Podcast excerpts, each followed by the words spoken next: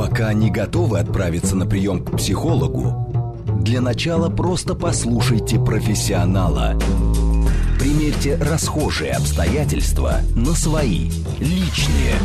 Программа предназначена для лиц старше 16 лет. Личные обстоятельства.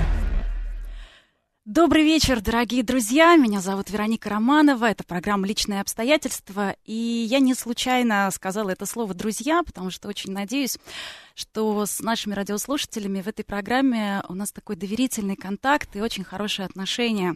И мы надеемся, конечно, что поможем вам в любых ваших жизненных ситуациях, и они, безусловно, будут улучшаться, в том числе и благодаря нашим гостям. Сегодня в этой студии рядом со мной психолог, кандидат социологических наук, потрясающе красивая женщина и очень большой профессионал Анетта Орлова. Анетта, здравствуйте. Здравствуйте, здравствуйте, Вероника. Знаете, я вот сейчас думаю, что мы с вами, если не начинаем что-то кардинально новое, то уж точно обновленное. И наверняка в этот субботний вечер многие люди пытаются как-то настроиться, чтобы в понедельник начать новую жизнь, профессиональную, например. Давайте об этом и поговорим. Как решиться сменить профессию? Готово. Отлично. И вот тут удивительный момент, э, друзья, вне зависимости от того, что у нас за спиной, какой опыт, какой возраст, нам всем страшно. Так ли это, Анетта?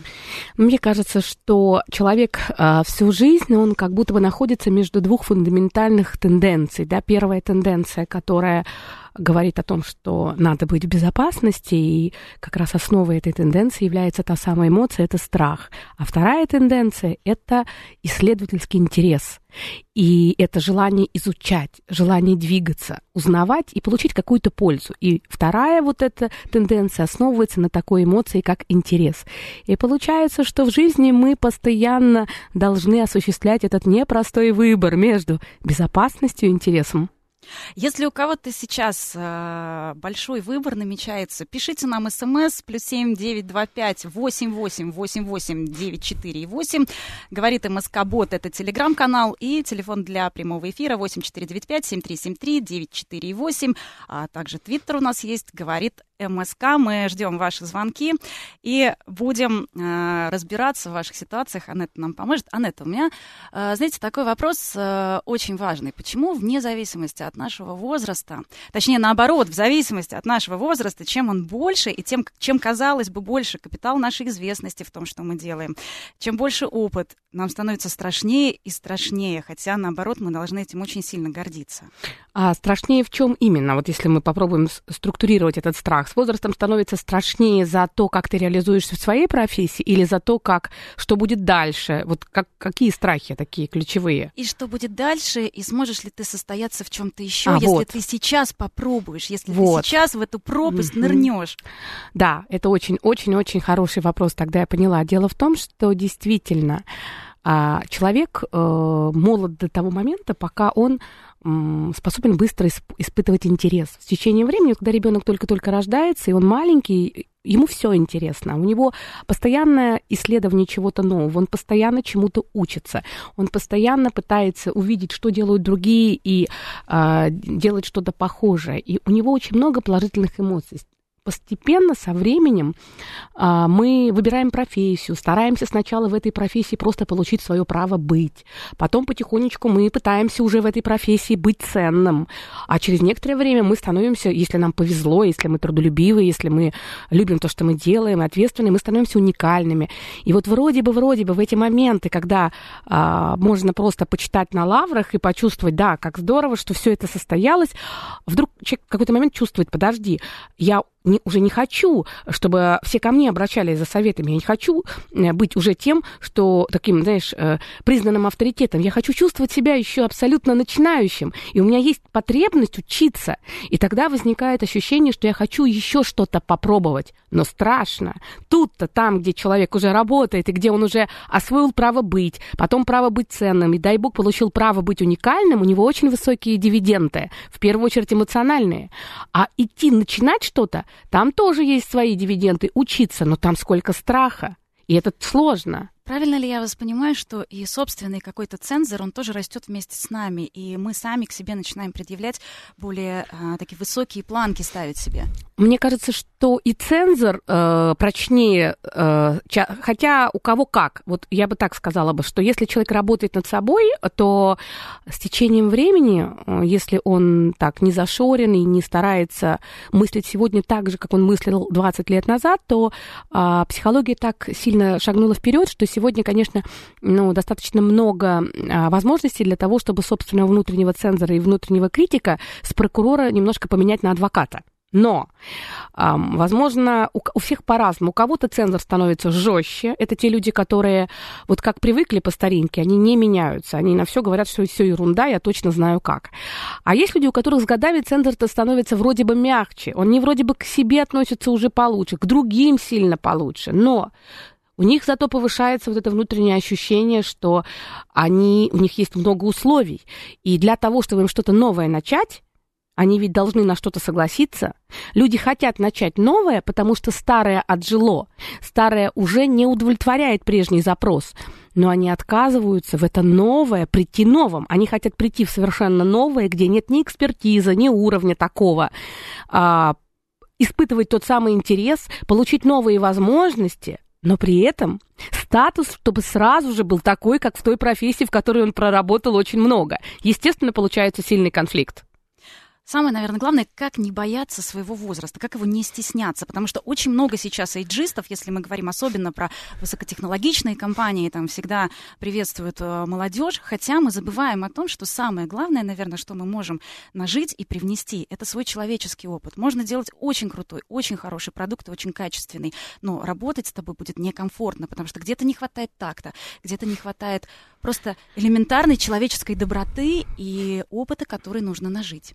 А, я думаю, что это очень сложный вопрос. Э, я, наверное, сейчас скажу те вещи, которые, может быть, слушателям не очень приятно слышать, потому что я думаю, что наша все-таки аудитория это постарше, чем 25-28 лет. Но, а, понимаешь, очень сложная тенденция. Вот я много э, преподаю, веду тренинги в крупных корпорациях, в том числе я много работаю с программистами, много работаю с людьми вот именно этих профессий, IT-специальностей.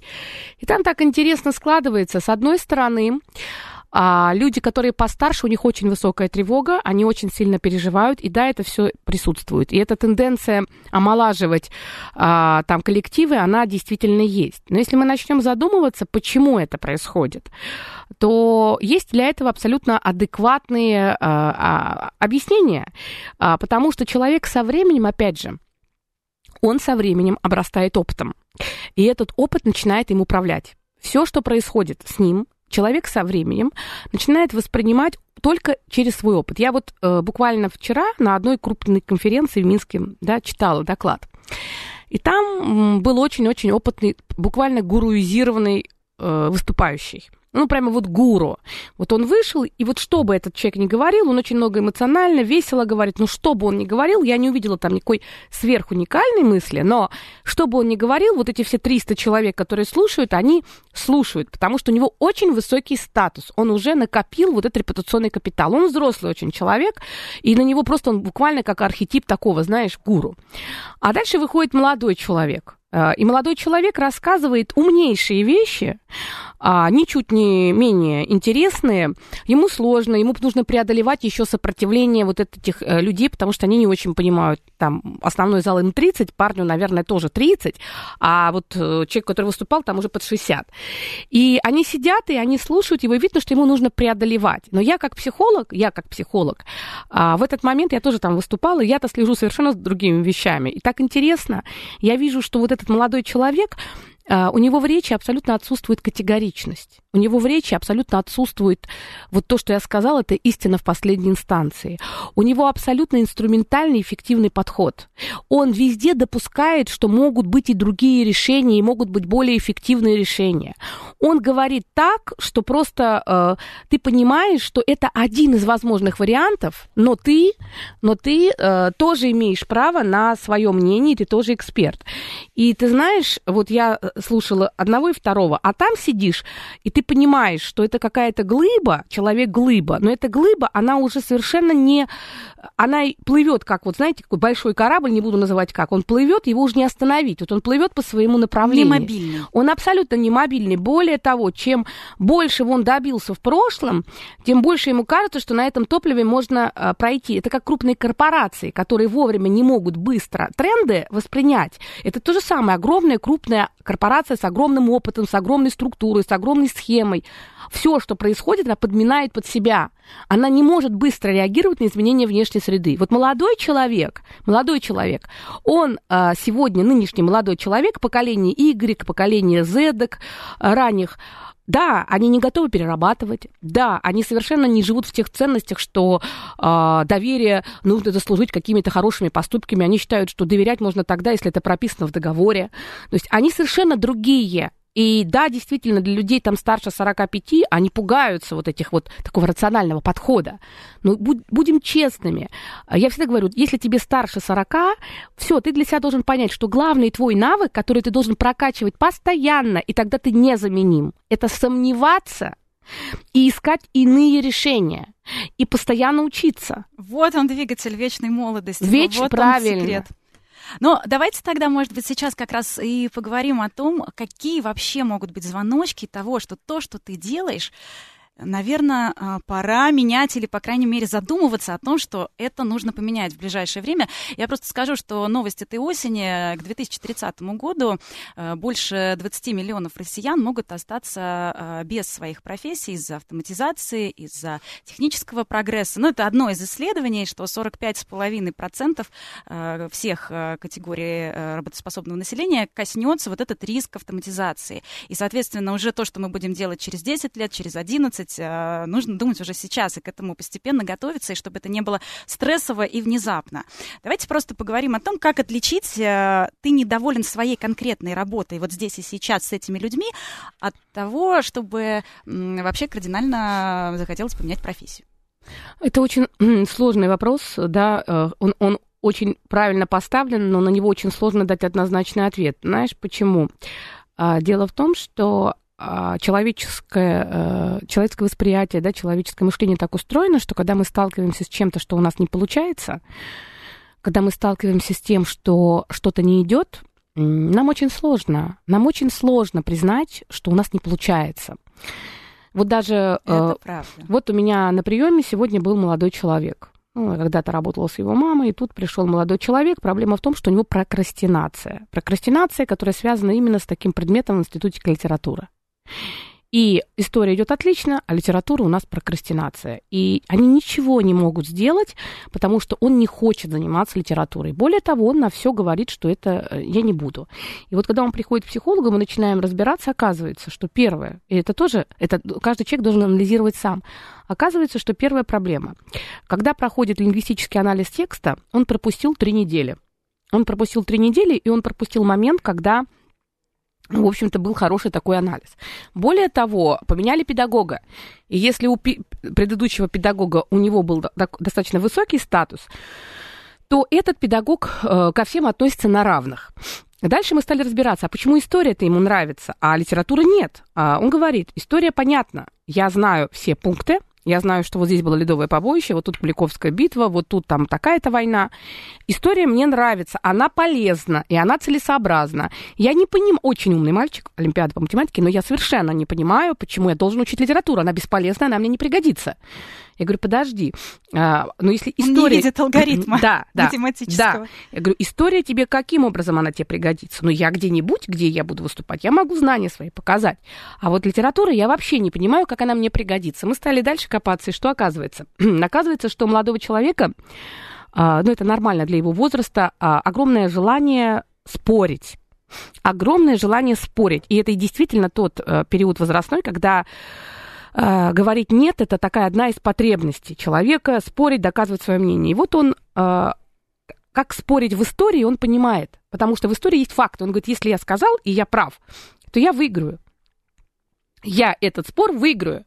А вот в литературе, вы знаете, вот у нас обсуждают там какую-то фразу, я понимаю, что я говорю, я считаю, что я прав, а другой человек говорит другое, а третий третий. Педагог говорит, да, это правильно. Это все вкусовщина, это очень болезненно, конечно, по собственному восприятию и по э, собственной самооценке. Это еще этот э, человек не пытался поступить в театральный, в театральный институт, там еще больше будет вкусовщины. Вот. И получается, что... Но если глубоко разбираться, то вот как мы я ему говорю, получается, что ты считаешь, что если ты все время борешься и воюешь, то есть для тебя главный запрос коммуникации — это бороться. Поэтому история тебе понятна, и ты знаешь, как бороться в истории.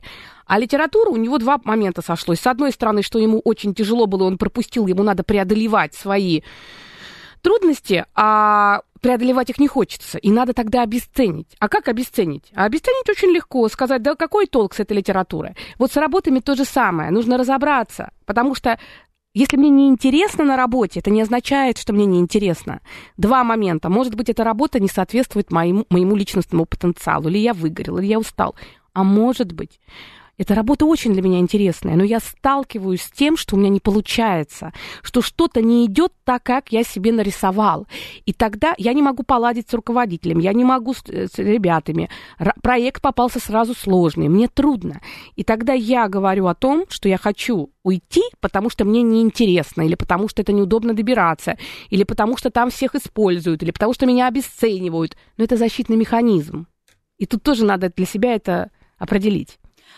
Да, здесь э, нужно э, понять, вот я выгорел действительно, или я просто достиг потолка в этой работе, и у меня уже нет э, какой-то мотивации дальше продолжать рвать, что называется, когти, и вообще вот выходные, и у меня слезы на глазах, что мне нужно в понедельник идти опять на эту работу. Это первый признак, что если человека слезы на глазах выходные, если после отпуска он долго, если мы после отпуска, например, там недельку не хотим работать, это абсолютно нормально.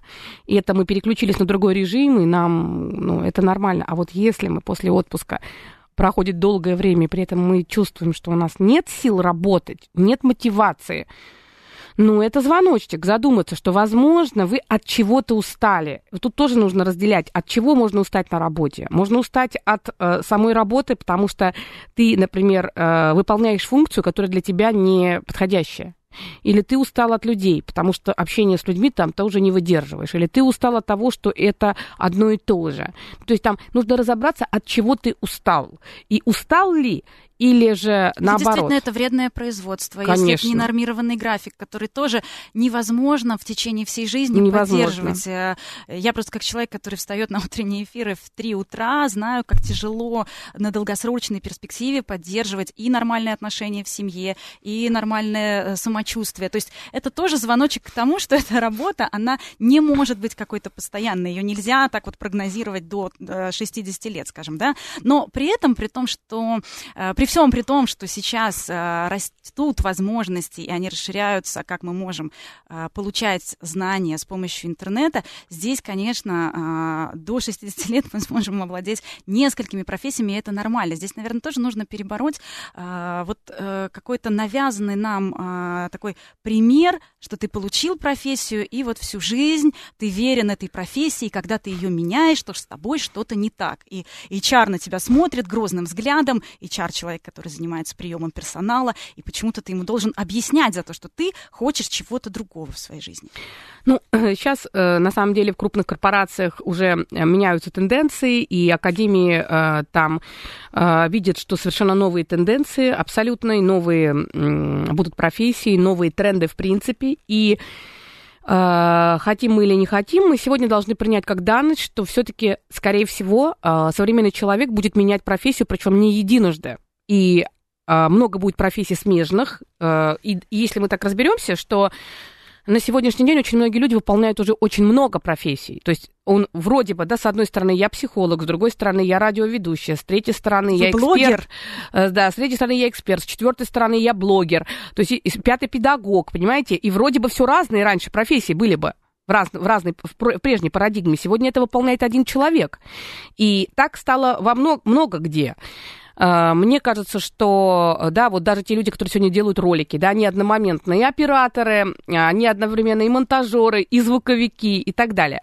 А, вообще сегодня к этому надо отнестись с таким, не как какой-то проблеме, потому что ведь наше отношение к чему-то определяет вектор мы должны отнестись к этому не как к проблеме, а как к возможностям. Я вот, например, этим летом много участвовала в социальных проектах московских. Здоровое долголетие, там проекты разных инновационных центров. Я читала лекции для людей старше там, 55 лет. И это, я хочу тебе сказать, что этот стереотип, он абсолютно такой неверный. Там такие активные люди, они активнее, чем молодые. Они везде бегают. Сейчас такое количество возможностей для того, чтобы что-то осваивать. Ну, у Москвы, я сейчас не буду говорить за весь э, за всю страну, но в Москве действительно э, очень много возможностей. И если попробовать свое мышление переключить с внимания на том, чего нет, на внимание на то, что есть, вот потому что это же тоже наш выбор, э, все свое внимание направить, что плохо, или внимание на то, что хорошо. Вот если хорошо, то сегодня э, навык учить английский, вот банально, э, ведь на самом деле его можно в любом возрасте, есть огромное количество бесплатных программ для взрослых людей. А, а изучение английского языка, на минуточку, это отложенность Альцгеймера до 7 лет. Это сниженный процент деменций. То есть получается, что сегодня вот человек может, если он хочет, идти заниматься. Например, моя мама пошла заниматься. Я ее уговорила, она пошла, она очень довольна. А, компьютерные курсы то же самое. А, да, а, сложно, да, трудно, но взрослый человек может взять и пойти и начать изучать. Оказывается, что он заставляет таким образом свой мозг работать. Он не обязан стать компьютерщиком, он точно не обязан стать там переводчиком английского языка. Но это я говорю для тех, кто там за 60. Но здесь, наверное, мы еще должны обратиться а, к детям и, возможно, к внукам тем, тех, э, кому сейчас за 60, потому что это и их ответственность тоже подарить компьютер, объяснить объяснить, сесть разочек рядом, показать, сколько много всего можно сделать в том же, э, в том же планшете, в том же телефоне, и как это здорово, если вы все время будете на связи. И я знаю очень много людей старшего возраста, которые активно осваивают технологии, смотрят нас, кстати, смотрят прямой эфир и пишут нам. Смс плюс семь э, девять два пять восемь восемь восемь восемь девять четыре восемь, телеграмм говорит МСК Бот, прямой эфир восемь четыре девять пять семь три семь три девять четыре восемь, вы нам можете позвонить по этому номеру, ну и, конечно, написать в Твиттер говорит МСК. И вот, например, сообщение, здесь скорее, наверное, контрпример к тому, что мы говорили, на работе спрашивают и стращают новые требования, переучивание, цифровизация, все это в купе с отодвигающейся планкой выхода на пенсию. А мне кажется, все делается для того, чтобы выкинуть меня и мне подобных на помойку, да так, чтобы я и сам был виноват. Дескать, не смог старый пень э, к этим изменениям приспособиться. Герман нам пишет. Герман, спасибо большое за ваш опыт, за то, что вы с нами делитесь. Действительно, это такая болезненная тема. И э, я лично сама встречалась с, с людьми, которые говорят, я эйджист, я не люблю людей старшего возраста, э, я считаю, что должны быть молодые. И им никак не объяснить, что, возможно, вот эти молодые специалисты, особенно в каких-нибудь профессиях типа режиссуры или редакторской деятельности, они должны обладать гигантским багажом знаний, чтобы вот эту глубину копнуть и, и все сделать. И не всегда молодые активные специалисты могут с этим справиться на раз-два. Да, это так, это на сто процентов так, потому что вот по своему, по своему взаимодействию, например, с э, телевизионной средой, да, потому что меня часто приглашают на телепередачи, и там экспертом. Э, и я могу сказать, что э, молодой человек, он очень старается, он очень внимателен, он очень тревожен всегда, потому что он еще не уверенно себя чувствует. А, и при этом, при этом абсолютное отсутствие эмпатии. То есть он э, сконцентрирован чрезмерно на функциях для того, чтобы выполнить функции, и он упускает вот этот самый контакт. Люди более старшего возраста, они гораздо эффективнее коммуникатируют э, именно в этой сфере. Почему? Потому что здесь такая сфера человек-человек. И здесь очень важно, какой контакт у тебя с редактором, чтобы к тебе пришел эксперт, сделать это вовремя, а вдруг передача перенеслась. То есть там много нюансов. А если мы говорим на письмо Германа, да, вот то, что он написал, ведь это действительно проблема. Вот если честно смотреть на вещи, да, вот так попытаться просто проанализировать, взять только факты. Вот только факты, они сложные, они очень сложные. Только сухие факты. А, продолжительность жизни сильно двинулась вперед. И это хороший факт, это плюс. А, на фоне этой медицина тоже повысилась и так далее. Окей, это тоже плюс. Программ для здоровья много, это плюс. На фоне всего этого у нас повышается пенсионный возраст.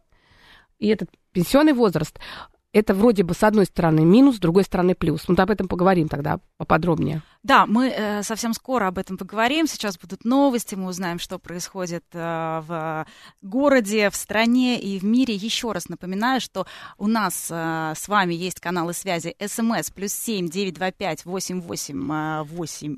В общем, плюс семь девять девять два пять восемь восемь восемь восемь девять четыре восемь. Телеграмм говорит МСК Бот, прямой эфир э, восемь четыре девять пять семь три семь три девять четыре восемь. Принимаем ваши звонки. Для начала просто послушайте профессионала.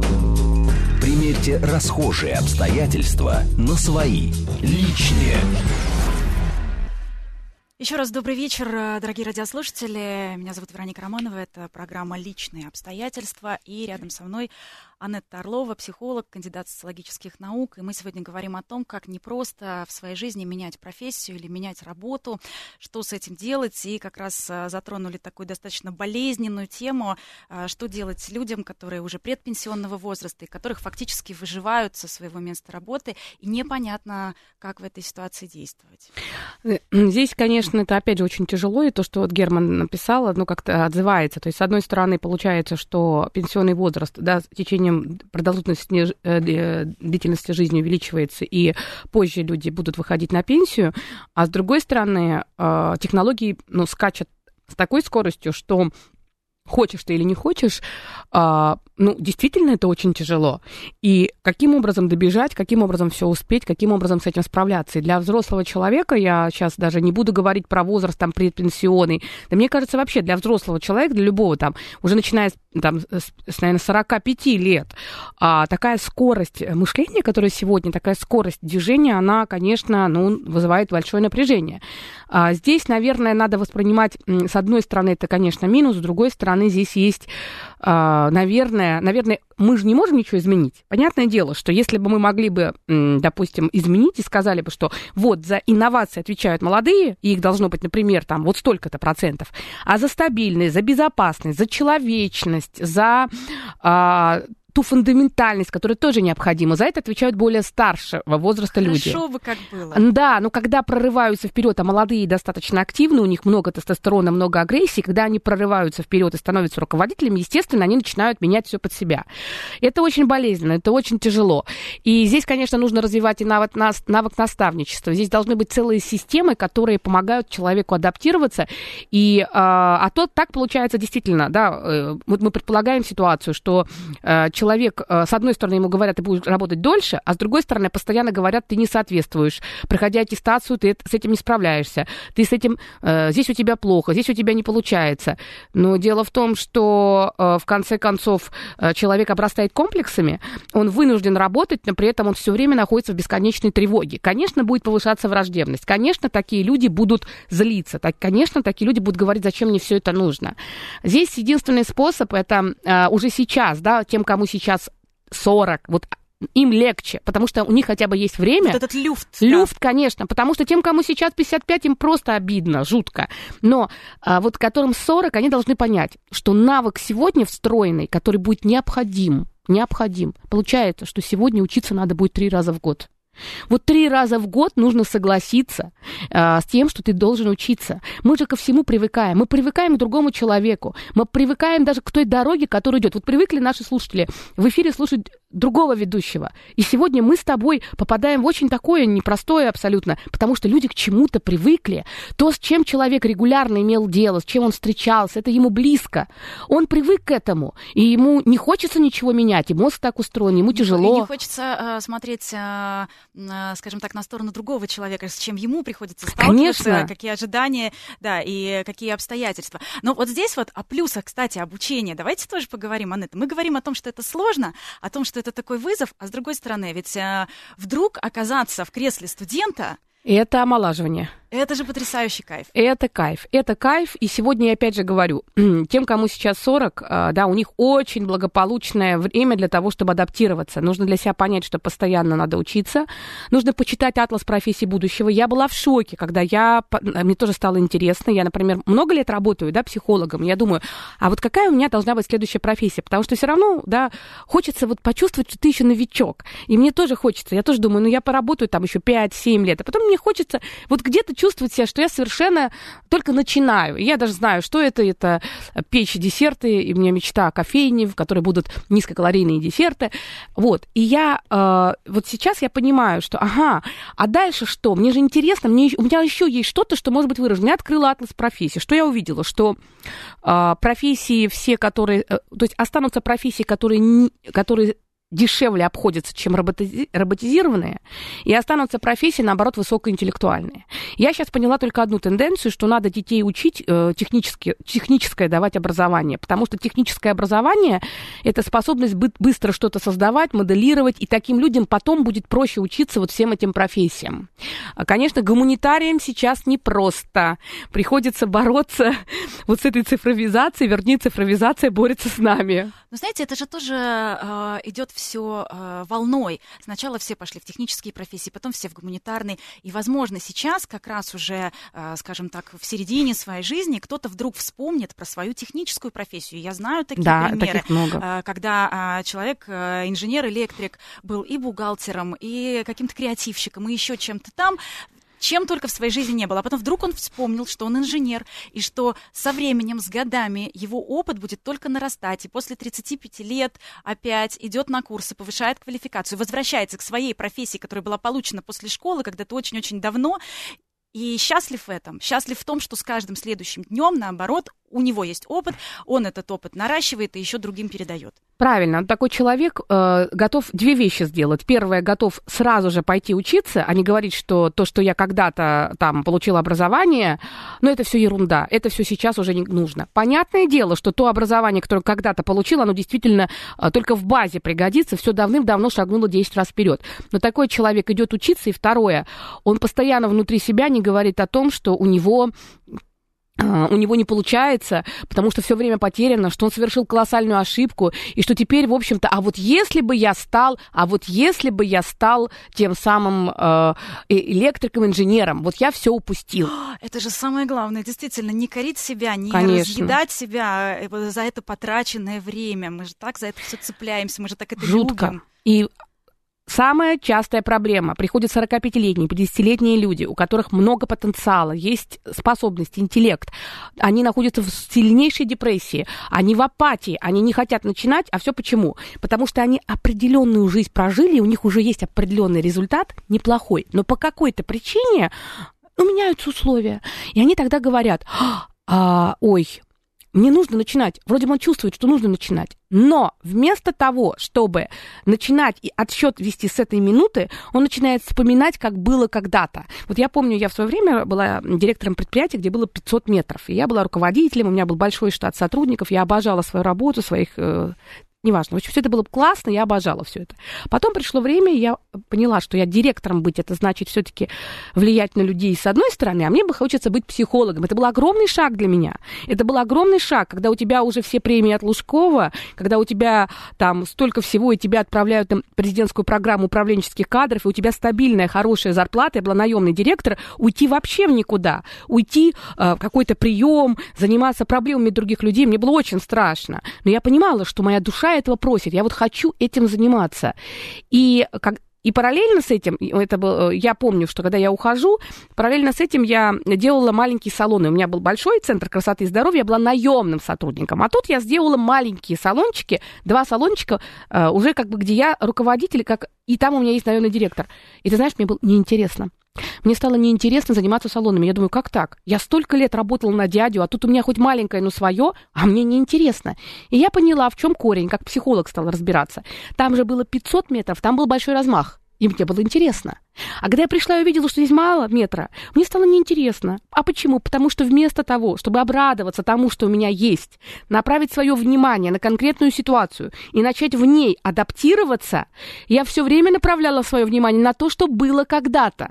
И как там было круто. И сколько энергии это отнимает, и, сколько Конечно. Сил. Ну как же там? Там-то я руководила 500 метрами, а тут у меня, понимаешь, 80. Да не гоже. Все это только гордыня. Вот очень часто люди, а, когда у них меняется жизненные обстоятельства, сначала было круто, а потом не очень, они за это не очень, вместо того, чтобы начать и делать следующие шаги, они все время обесценивают себя, свою жизнь, обстоятельства, судьбу. И тогда они все время вспоминают, как круто было когда-то вместо того, чтобы начать делать то, что здесь и сейчас. Если вы хотите вспомнить, что было когда-то, или хотите, может быть, посоветоваться, что делать дальше, пишите нам смс плюс семь девять два пять восемь восемь восемь восемь девять четыре восемь. Телеграмм говорит МСК Бот и звонки в прямой эфир восемь четыре девять пять семь три семь три девять четыре восемь. Также Твиттер говорит МСК. И э, у нас есть сообщение от Дениса из Нагатина.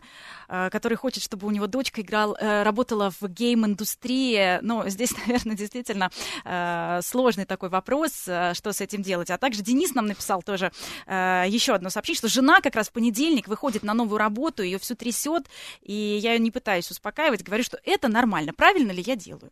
Да, абсолютно нормально, э, правильно делает, потому что то, что она тревожится и немножко волнуется, это, естественно, нормальный процесс, потому что человек ответственный, жена, естественно, ты выходишь в новое место, в новый коллектив, там надо заслужить, опять же, свое право быть, найти, и это нормально, и здесь важно жен, жену поддержать и, знаете, сказать ей, что э, ты молодец, у тебя получится. Самое главное, ко всему относись очень спокойно, ты делай все то, что ты можешь по максимуму, а как пойдет, так пойдет. То есть для того, чтобы а, мы иногда очень а, требовательны к себе самим и к своим близким, и мы говорим, а, давай, э, э, ты будешь первым, ты будешь лучшим, только вперед. Вот если человек гиперответственный, наш партнер, друг, ребенок, особенно детям, да, если он сам гиперответственный, то не надо этих спортивных э, требований к человеку, потому что когда ты ему так говоришь, он начинает очень сильно тревожиться, и у него повышается вот этот дискомфорт, и он может даже на этом терять энергию психическую, хуже соображать и э, действовать хуже.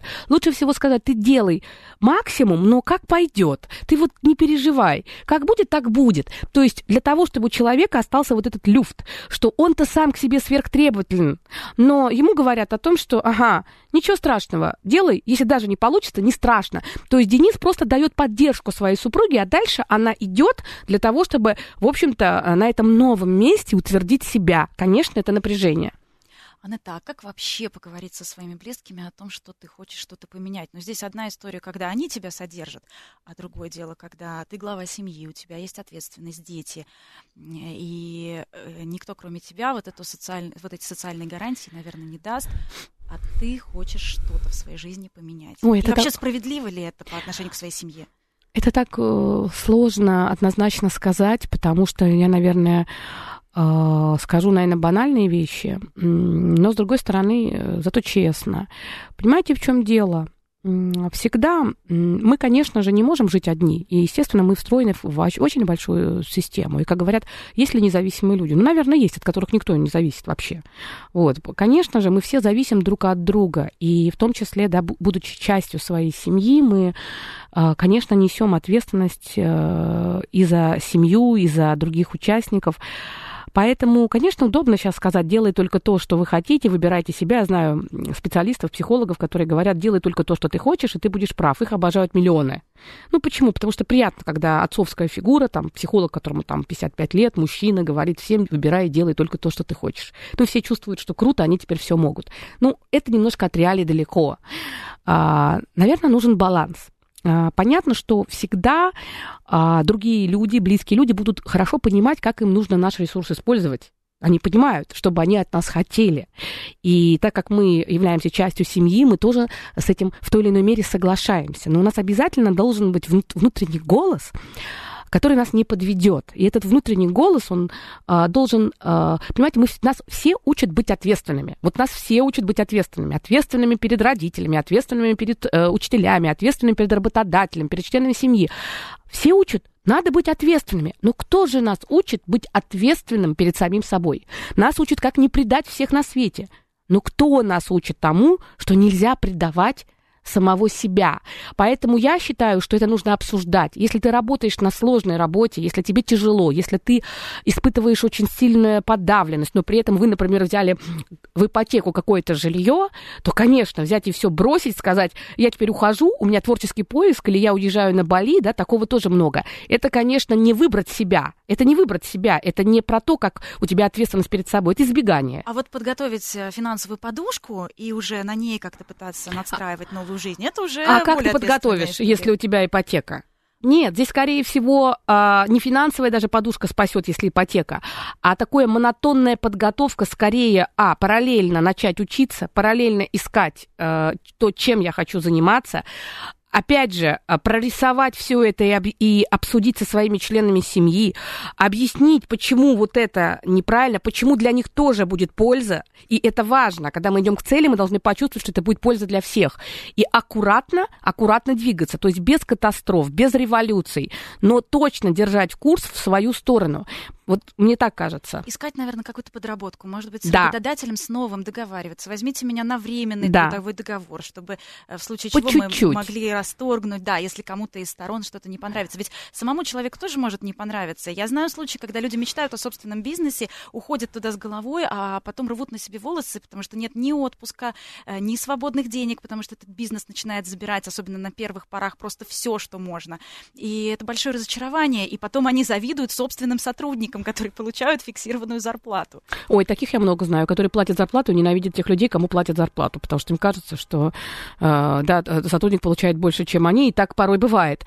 Э, я думаю, что да, я думаю, что в каждом конкретном случае мы м, важно э, взвешенно относиться, и я точно считаю, что любые, любые задачи, они решаемы, если ты целенаправленно к этому идешь. Слава богу, сегодня, да, столько возможных вариантов, да, научиться планировать, взвесить все те ресурсы, которые у тебя есть, понять, на что я могу опираться. Например, я могу опираться на то, что у меня высокая трудоспособность, я могу опираться на то, что я быстро обучаюсь, я могу а, э, опираться на то, что мой муж согласен с тем, чтобы я что-то меняла. Это большая ценность, когда партнеры согласны и готовы поддержать.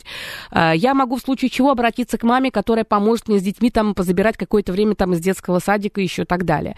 Я знаю, что я все равно справлюсь, я быстро налаживаю контакты. Но все равно, вот все равно, а, любые такие изменения, а, это всегда вызов. И в этом вызове всегда есть элемент риска. И тут получается, что, опять же, возвращаясь к тому, с чего мы начинали свой эфир, две тенденции – безопасность и интерес. Вот кто-то, у кого высокая тревога, будет жить по принципу безопасности, работать на той работе, которая его абсолютно не устраивает, где платят совершенно не то, что он считает.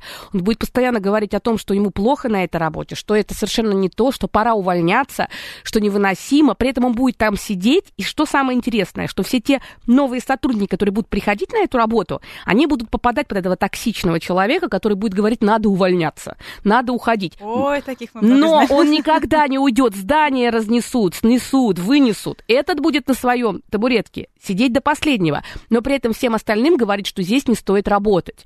Почему? Потому что внутренний выбор этого человека постоянно ныть, говорить, что ничего невозможно, и все время фиксироваться на том, что плохо. И, конечно же, э, это... бо- Кстати, вот с возрастом, с возрастом меняется выработка гормонов в мозге, и часто люди становятся более пессимистичными, их внимание становится более избирательно негативным. Они часто обижаются, они часто бывают подавленными. А вот в работе, это очень важно, в работе невозможно, нельзя эти эмоции культивировать. Почему? Потому что мы сейчас живем в такое время, когда эмоциональный капитал, позитивные эмоции это самое дорогое. Если взрослый человек обладает огромным опытом, он очень хороший, но у него потихоньку начинает развиваться апатия, подавленность, грусть, печаль, обида в голосе, упреки, то руководство начинает испытывать дискомфорт, вину, напряжение. И Что тогда хочется сделать? От этого человека отдалиться. С ним будут либо меньше общаться, либо будут пытаться каким-то образом его подвинуть. Поэтому надо следить за своим эмоциональным фоном. Ну, как минимум, может быть, э, в ту сферу, в которую хочется перейти, может быть, уже начинать двигаться и сделать это хотя бы своим хобби. Вот нравится петь классная идея. Можно завести какой-нибудь Инстаграм при помощи внуков, при помощи детей, может быть, продавать свою какую-то продукцию. Сейчас же э, многие этим занимаются, многим нравится. И сначала попробовать вообще, сколько времени это будет занимать. Или пойти на танцы. Э, Потрясающий пример. В Петербурге есть модельное агентство для людей 50+. Модельное агентство. Класс. И они и они сейчас выходят на самые главные подиумы страны. Э, Модельное агентство называется «Олдушка», и там потрясающие, удивительные пенсионеры с счастливыми глазами, очень красивые. И вообще это пример того, каким красивым человеком можно быть и можно продолжать любить жизнь, и на кого хочется равняться. Просто невозможно оторваться, когда ты смотришь эти фотографии. Это, на, это наши люди, они живут в нашей стране. И основная фраза, которую ты сказала, это любить жизнь. Вот любить жизнь это искусство. Любить жизнь это быть в настоящем. Любить жизнь это иметь позитивное внимание. Любить жизнь это быть оптимистом. Любить жизнь это верить в себя и чувствовать, что я могу. И это действительно огромный личный выбор, потому что многие люди не выбирают себя, не выбирают свою жизнь. Да, вот эти взрослые э, женщины, которые пошли и стали этим заниматься, да, я летом была в парке как раз вот с этим проектом, да, «Здор- здоровое поколение, а, бегут девочки какие-то, подбегают ко мне, говорят, ой, здравствуйте, мы вас знаем, а можно с вами... с-» Они- Ближе, когда они подбегают, когда смотрю, они какие-то не очень э, девочки-то. Оказывается, они говорят, а нам уже 60, а мы тут участвуем в специальных танцах. Я сегодня уже в третьем парке танцую, на минуточку. 6 вечера, она в третьем парке танцует, их там целая компания. И мы понимаем, что да, конечно, у такого человека, а правда, они уже на пенсии, это не про, это не про работу, это про хобби. Но а, мне слышится, что все равно главное у этих людей это мозг. У них мозг работает в позитиве. Мозг видит возможности, и мозг а, готов эти возможности реализовывать. Начинать все равно надо с головы. Анетта, но здесь еще нужно, наверное, предупредить тех, кто а, планирует поменять, опять же, свою жизнь и свой статус тоже социальный, что придется, может быть, уйти на меньшую зарплату, на понижение. Я знаю а, а, главу строительной корпорации, которая захотела стать э, помощником, а, значит, а, редактора в глянцевом журнале, и ей сначала предложили просто побыть стажером. И для нее это был, конечно, Полтора стресс. дня она продержалась? Нет, она держалась несколько недель. Я, насколько знаю, она пошла по этому пути, у нее дальше все получается дальше уже быстрее, но на первом этапе, мне кажется, многим надо готовиться к тому, что будет вот этот сложный период, и это нормально. Это очень сложно, и эта девушка, которая с этим справилась, мы говорим о том, что она способна была отказаться от своего прежнего опыта и от того образа себя, очень крутого образа себя, который у нее был. Это единицы могут сделать. То есть, потому что если ты приходишь на место стажера в глянцевый журнал, это значит, что она всю свою жизнь, вот сразу можно предположить, что всю свою жизнь, будучи в строительном бизнесе, она должна была быть мужчиной. Да, она должна была принимать жесткие решения, она должна была общаться с людьми мужского интеллекта, это всегда было давление. И тут в какой-то момент она почувствовала, что ее женская часть, я так психолог думаю, ее женская часть, она абсолютно не реализована. И у нее было желание быть девочкой-девочкой. А где можно получить, как ей казалось, опыт быть девочкой-девочкой? Ну, конечно, в глянцевом журнале. С одной стороны, это и мода, и стиль, и красота, вся эта динамика.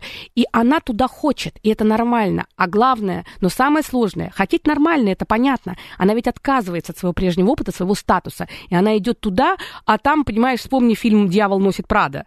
Там совсем другие женщины, которые тоже привыкли по-мужски управлять, которые над тобой, и нужно встроиться и подчиниться. Не каждый человек способен. Это то, про что мы говорили. Если ты приходишь на новую работу, если ты осваиваешь новую профессию, если ты пытаешься что-то начать делать новое, согласись с тем, вот согласись с тем, что все, что было прошлое, это классно, но это было тогда, это классно, но сейчас я в настоящем.